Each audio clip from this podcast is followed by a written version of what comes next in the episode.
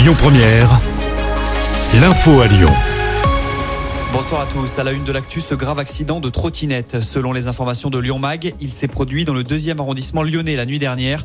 Un homme de 37 ans a eu ce très grave accident au niveau du pont de l'université. Touché à la tête, son pronostic vital était alors engagé. La victime a été transportée en urgence absolue à l'hôpital de Bron. Une enquête a été ouverte. Dans l'actu, près de chez nous, cette fête de village qui a tourné au drame dans la Drôme. Ça s'est passé dans la petite commune de Crépol avant-hier soir. Des participants à une soirée privée ont été attaqués par une bande armée de couteaux. Un adolescent de 16 ans est mort. Deux autres convives ont été grièvement blessés. Les agresseurs, eux, sont en fuite. D'après le parquet de Valence, l'acte était prémédité et pourrait être lié à un règlement de compte avec quelqu'un présent à cette soirée.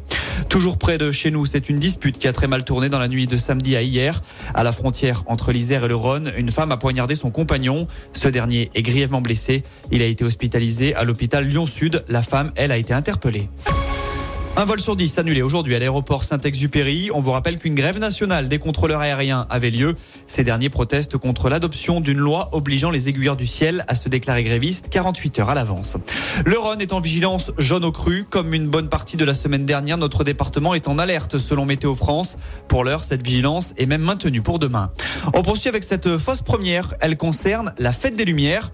Hier, Grégory Doucet a clamé son enthousiasme sur les réseaux sociaux, celui de voir l'intégration de la fresque des Lors de la prochaine édition de la Fête des Lumières. Une première pour le maire de Lyon, sauf que ce n'est pas tout à fait exact. Cela avait déjà été le cas en 2013, ce qui lui a valu quelques remarques de ses opposants.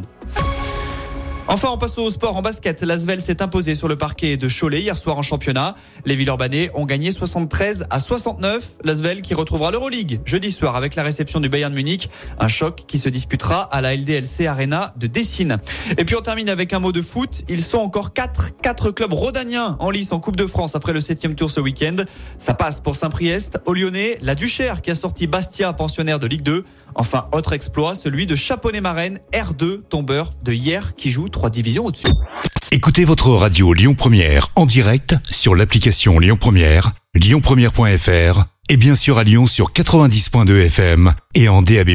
Lyon Première